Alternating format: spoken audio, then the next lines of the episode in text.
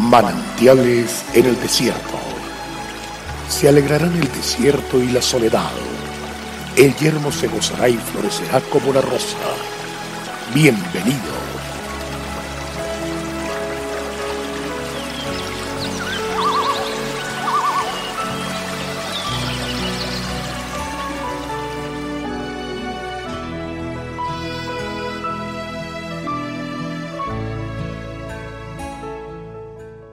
Porque no nos ha dado Dios espíritu de cobardía, sino de poder, de amor y de dominio propio. Segunda de Timoteo 1.7. La cobardía significa carencia de ánimo ante las adversidades. Dios no nos ha dado esa carencia de ánimo, sino que nos ha dado espíritu de poder, amor y dominio propio. No podemos andar trasegando el camino con cobardía, sino que hemos de hacerlo con entusiasmo tal como lo vemos aquí en su palabra, y oró fervientemente. Una persona entusiasmada es quien está guiada por Dios, que es movida por Él. Él es su motor, está llena de poder porque Dios está en ella. Hoy en día todo esto es posible a través de la llenura del Espíritu Santo, lo cual es posible cuando estamos llenos de Dios. Dios habita en nosotros por medio de Jesucristo, cuando le abrimos la puerta de nuestro corazón, pero no solamente es necesario que habite, sino que seamos llenos de Él. Nuestra casa está siendo habitada por Él, pero ésta debe ser llena de su presencia en cada rincón. Por lo tanto, nuestra vida debe estar caracterizada por el entusiasmo, por la llenura de Dios. Por eso hablamos de que el fruto del Espíritu Santo es amor, gozo, paz, paciencia, benignidad, bondad, fe, mansedumbre, templanza. De esta manera, nuestra vida debe estar llena de amor, gozo, y de cada uno de los puntos de los cuales nos habla la palabra de Dios en Gálatas 5, 22, 23. Hechos 4.8 nos dice, entonces Pedro, lleno del Espíritu Santo, les dijo, gobernantes del pueblo y ancianos de Israel. Pedro estaba lleno del Espíritu Santo, se llenó del poder de Dios. No olvidemos que el Espíritu Santo es aquel que nos llena de poder y es aquel que nos guía. Eso es entusiasmo.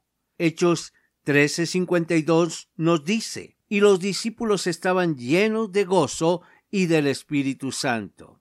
El gozo es fruto del Espíritu Santo. No olvidemos la oración ferviente, una que viene como consecuencia de la llenura de Dios en nuestra vida, para que Él sea quien nos llene de poder y de sabiduría y guíe nuestros caminos. Se llamará su nombre admirable. La palabra de Dios se refiere con este nombre a nuestro Señor Jesucristo. De esto aprendemos que Dios y su palabra nunca dejan de sorprendernos.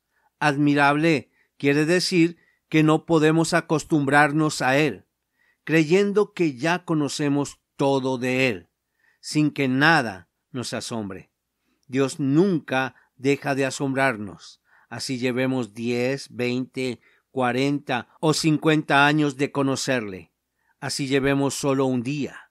Él cada día nos sorprende, porque cuando no ocurra y dejemos de admirarle, ya no viviremos con entusiasmo. Nuestra oración no será ferviente, sino rutinaria, seca. No estará llena de amor, de gozo, de paz y de todo lo que Él habla en cuanto al fruto del Espíritu Santo. Dios es nuestro refugio. Avancemos en victoria. Dios te bendiga.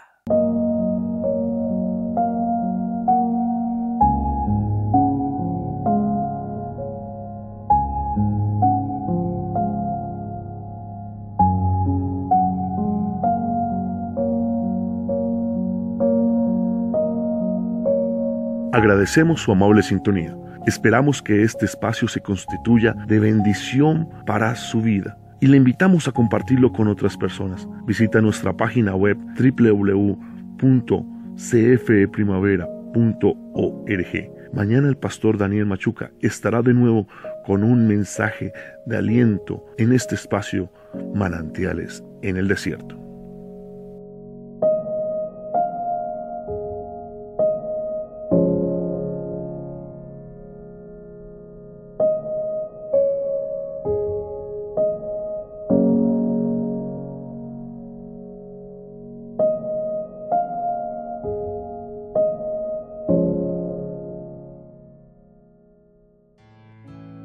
Hasta aquí, manantiales en el desierto. Será muy grato estar con ustedes mañana en una nueva entrega de Manantiales en el desierto.